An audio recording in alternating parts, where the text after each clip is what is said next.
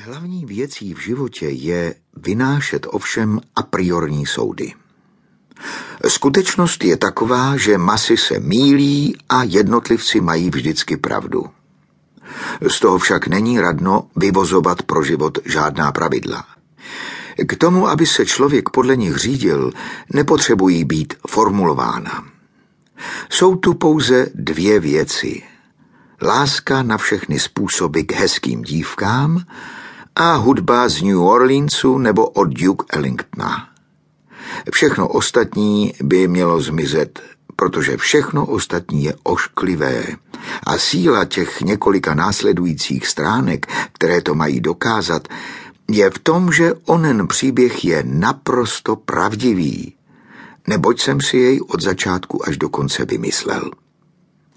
Jeho hmotné stvárnění ve vlastním slova smyslu je založeno v podstatě na posunutém promítnutí pohnuté skutečnosti s hřejivou atmosférou do roviny vyprávění nepravidelně zvlněné a pokroucené. Jak uvidíte, je to postup, pokud tu vůbec jaký byl, k němuž se klidně mohu přiznat. New Orleans 10. března 1946. Colin byl s koupáním u konce. Než vylezl z vany, zabalil se do měkké osušky, z níž mu čouhaly jenom nohy a horní část těla. Vzal ze skleněné etažérky rozprašovač a lehce si nastříkal světlé vlasy voňavým olejem. Jeho jantarový hřeben pečlivě rozčísl poddajnou masu na dlouhé oranžové proudy, jako když oráč hrábne z legrace vidličkou do meruňkové marmelády. Kolin položil hřeben, uchopil nůžky na nechty a zastřihl si na šikmo koutky svých málo výrazných víček, aby vypadal tajemněji. Musel to často opakovat, protože víčka rychle dorůstala. Rozsvítil lampičku nad zvětšovacím zrcadlem, nahnul se k němu a prohlížel si pleť. Kolem chřípí u nosu mu vyskočilo několik pupinků. Když ve zvětšovacím zrcadle uviděli, jak jsou ošklivé, hbitě se stáhly zpátky pod kůži a Kolin spokojeně zhasl. Odvázal si ručník otočený kolem beder a jedním cípem si vytřel prsty na nohou, aby mu ani tam nezůstalo vlhko. V zrcadle se mohl přesvědčit, komu je podobný. Totiž tomu blondiákovi, co hraje Slima v krčmě v Hollywoodu. Měl kulatou hlavu, malé uši, rovný nos, na zlátlou barvu pleti.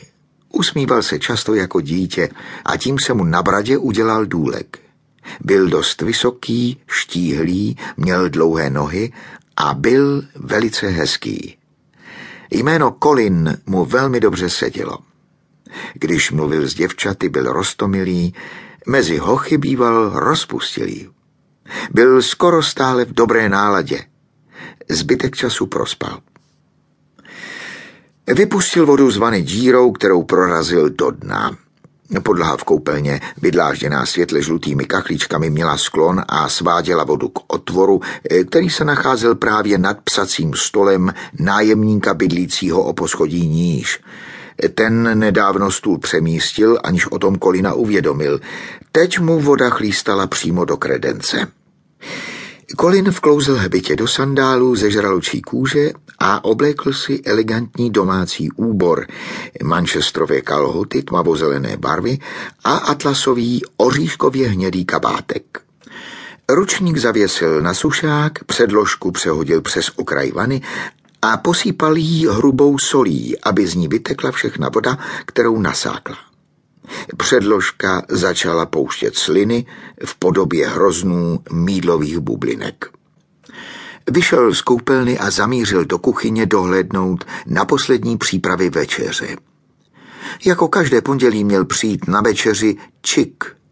Bydlel nedaleko, byla sice teprve sobota, ale Colin se nemohl dočkat, až se Chick objeví a on mu dá ochutnat menu, které s ohromnou rozkoší připravil Nikolas, jeho nový kuchař. Čikovi, rovněž svobodnému, bylo 22 roků jako Kolinovi a měl stejné literární zájmy, ale méně